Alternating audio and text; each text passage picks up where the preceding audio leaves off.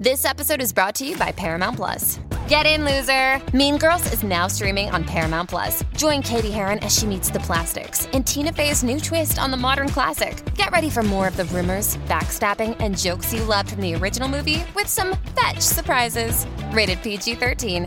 Wear pink and head to ParamountPlus.com to try it free.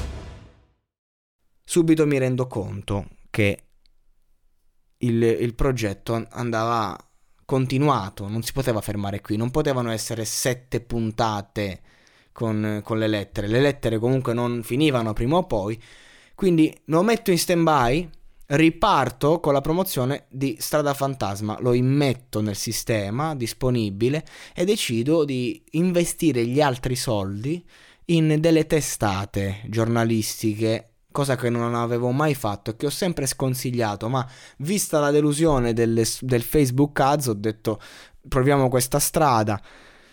Questi soldi sono praticamente buttati e la cosa mi, mi colpisce, mi, mi strugge il cuore, mi ritrovo senza una lira, senza una possibilità e, ehm, e, col cuore strappato perché ci tenevo ad avere almeno un minimo di visibilità. Non dico che mi doveva esplodere il progetto, però quando investi così in testate più o meno serie, non voglio fare nomi, dici cavolo, e invece proprio nessun click, ma proprio nessuno ragazzi, come se non mi avessero promosso, i loro profili Instagram, i loro siti non valgono niente, quindi la promozione nei vari siti non è una cosa che io consiglio, sconsiglio vivamente, nonostante il prodotto poteva essere appetibile al pubblico e a, quelle, a quella piattaforma.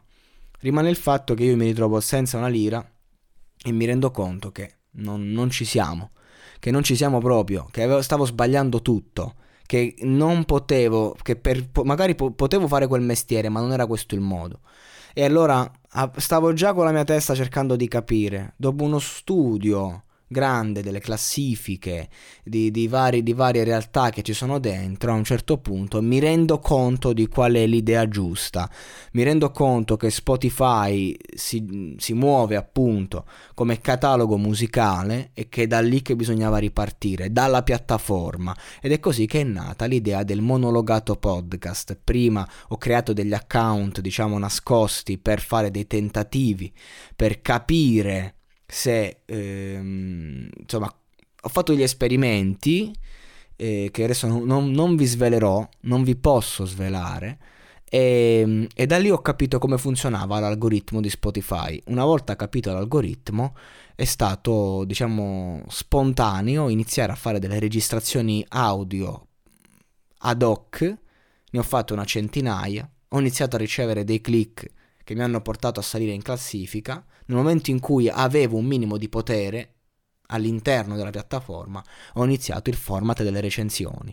E ad oggi conta 700 episodi, 2 milioni e passa di click ogni giorno salgono da tutto il mondo, tra i 10.000 e i 20.000 giornalieri, da tutto il mondo, ripeto, la monetizzazione mi offre attualmente uno stipendio dignitosissimo. Ho firmato recentemente un contratto proprio per aumentare la mia monetizzazione e per avere, diciamo, diciamo un contratto di management e questo è diventato il mio lavoro. Questo per dirvi quanto è importante in primis l'idea perché il monologato podcast non è più bello o meno bello, più interessante o meno interessante di Strada Fantasma o l'esilio di Van Gogh. Anzi, io credo che visto che è un format molto soggettivo e in cui parlo proprio della mia esperienza personale, io credo che sia molto più interessante eh, un, un, manoscritto che ci ha lasciato un genio come Van Gogh, della mia opinione su un brano musicale, magari di un format televisivo. Credo proprio di sì. Eppure il, l'esilio di Van Gogh non mi ha fruttato nulla, non mi avrebbe fruttato nulla. E tra l'altro è proprio da lì che è iniziato. Io volevo iniziare da quel format, dopo le lettere, a recensire quadri. Le, mi informavo sui quadri, ne parlavo e poi davo la mia opinione. Mi sono reso conto e ho detto, se lo puoi fare con i quadri, che non è neanche il tuo settore, perché non farlo con la musica? Ovviamente restava il problema personale, cioè l'orgoglio interiore del tipo io sono un artista e quindi io non faccio il critico, io faccio arte e, non, e, e moralmente io non attacco gli altri artisti che sono come i miei fratelli. E lì c'è stato, diciamo, l'atto di cattiveria e di agonismo, di fame che mi ha portato a dire ma che cosa me ne frega? Che me ne frega di quello che diranno di me? Che me ne frega di che qualcuno possa offendersi? Io dico la mia opinione e basta cercando di essere sincero e onesto con me stesso. Creo una linea editoriale che è solo mia e nessuno potrà dirmi sì oppure no. Sono affari miei, con me e la mia coscienza. E sul fatto che io possa o non possa essere artista, questo è relativo. Io sono un artista, lo so, l'ho dimostrato a me stesso. Il mio curriculum è pieno di esperienze di questa tipologia, ma io l'arte mia non la metto in vendita. E quindi io è normale che non farò mai successo con la mia arte, se voglio fare il purista, se voglio essere puro. E allora mi sono detto, posso farlo, vado per la mia strada, parlo d'arte, da artista, e vediamo cosa succede. Del resto, appunto, volevo parlare di quadri, perché mi sembrava così fattibile parlare di un qualcosa che neanche mi appartiene, appunto. E invece la musica da sempre mi appartiene. E allora ho detto, quando ho visto che c'erano, diciamo, un tot di persone che seguivano, quando diciamo che la classifica era a mio favore, ho detto, è arrivato il momento in cui vado, mi gioco tutto. E da lì è iniziato, è iniziata la mia nuova vita. Morale ad ogni fine puntata facciamo un attimo il resoconto. Questo racconto di come è nato il mio progetto ve l'ho voluto raccontare non per egocentrismo sfrenato, ma perché secondo me è utile e funzionale nel capire quanto è importante sbagliare. Sì, lo so, sto facendo il classico discorso motivazionale, eh, sono diventato anch'io uno dei tanti guru del web, ma non è così, non me ne frega niente, per questo vi ho raccontato la mia esperienza esperienza e poi vi do la morale. Il discorso è buttatevi, ma davvero. Fate mille tentativi. Credeteci, sperimentate, cioè mettete il piede nell'acqua, no non potete capire se vi piace nuotare. Eh, ragazzi, è fondamentale. Anche spingetevi oltre osate, voi non avete idea di quanti uh, siti, blog, eh, dischi ho fatto, roba ho aperto, eh, di quanti progetti, la gente che conoscevo nel, nella mia città, ma quanta roba fai, ma che stai facendo? A un certo punto quando annunci un nuovo progetto già te lo senti addosso, eh, te la senti addosso la puzza del fallito, sì perché a un certo punto quando ne fai tanti e nessuna di queste ha il cosiddetto successo, poi le persone sono cattive, ma in primis tu con te stesso. Però ragazzi, io vi dico che è necessario, non perché vi rafforza dentro, non me ne frega niente del, della vostra condizione interiore, ma perché dovete sperimentare, capire da dove deriva il click, in cosa siete bravi, in cosa meno, perché i, i progetti e i percorsi eh, arrivano eh, facendoli un libro si scrive parola per parola, non facendo la trama all'inizio devo rimanere fedele. No, non è così uno inizia, poi quando vedi che sta ingranando lo capisci da te, allora lì devi perseverare. Però io ecco, se devo usare una metafora, vedete milioni di porte, ecco, date una spallata a ognuna, lo capisci subito se una non si apre. Quando però ne vedete una che è leggermente eh, disastrata e che si potrebbe aprire, ecco, spallonatela fino a che non la distruggete. Ok? Ecco, io per 25 anni ho dato spallate a porte massacrandomi una ne ho aperta, una ho visto lo spiraglio e l'ho visto e ne parleremo, si è aperta, è andata.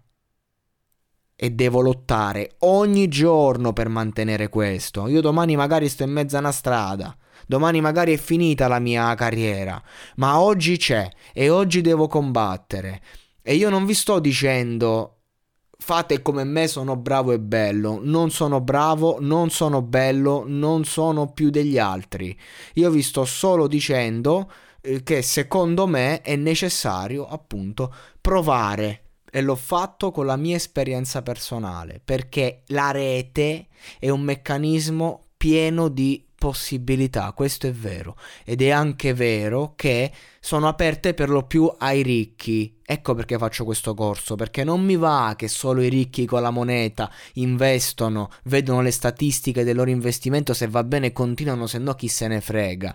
Io mi sono dovuto inventare un sistema senza poterci investire nulla. Quindi di conseguenza è, è facile, no ragazzi, è quasi impossibile. Fare il podcaster di mestiere è quasi impossibile, ce la fa uno su mille. Io vi giuro su Dio e la Madonna e chi altro vi pare che io tutti i giorni, negli ultimi 26 anni, mi sono guardato allo specchio ed ero convinto di essere l'uno su mille che ce l'avrebbe fatta da qualche parte.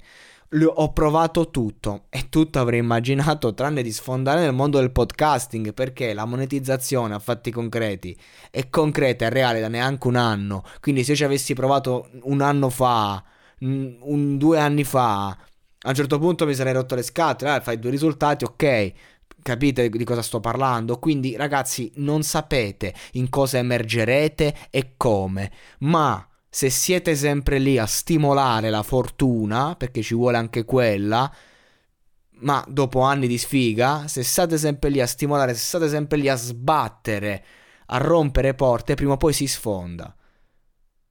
Ma bisogna avere anche l'intelligenza, il cervello, la volontà di capire, mettersi in discussione. Sì, soprattutto mettersi in discussione, ragazzi, perché se tu investi tutta una vita, ti impunti su un qualcosa che non può andare, e allora sarà un fallimento continuo, frustrazione.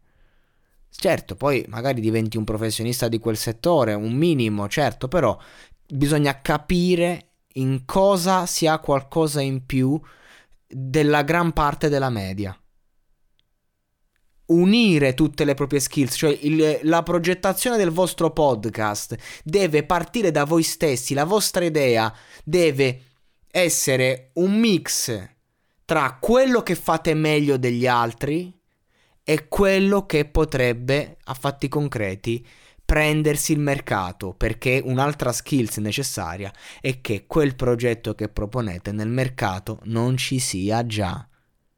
Eh, effettivamente nella top 20 non c'era un format musicale di podcasting su Spotify.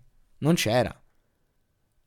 Per, e per, questo sono arrivato. Perché comunque so che ce n'è bisogno, ma vi pare che nel, nel podcasting eh, su Spotify, la piattaforma della musica, non c'è un format musicale. Ce n'era qualcuno buttato lì ancora sconosciuto. Perché? Perché quelli grandi, quelli fatti dalle grandi radio e via dicendo, erano stati tutti bannati, erano sugli altri store perché utilizzavano musiche, copyright e roba varia. E quindi da qui l'idea, la musica senza musica così non posso essere bannato, posso dire quello che mi pare, anche di questo ne parleremo, e soprattutto quindi andare dritti al punto e poi il marketing dietro giusto.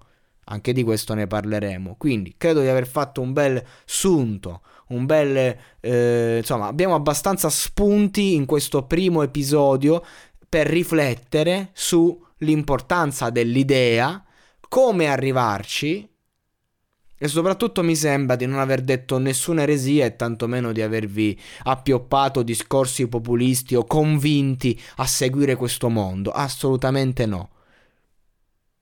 Vi ho solo detto la mia esperienza e vi sto cercando di far capire io personalmente come ho ragionato e come sono arrivato a dei risultati. Poi sta a voi capire se questo mondo fa per voi oppure no. Vi posso dare un consiglio? Fatevi gli affari vostri. che è più bello fare l'ascoltatore che il creatore di contenuti. Tuttavia, se proprio non riuscite a fermarvi e volete far parte di questo mondo, allora non pensateci troppo. Non fate mille ragionamenti, lasciate stare il cervello. Il cervello va usato un po' prima ma soprattutto durante.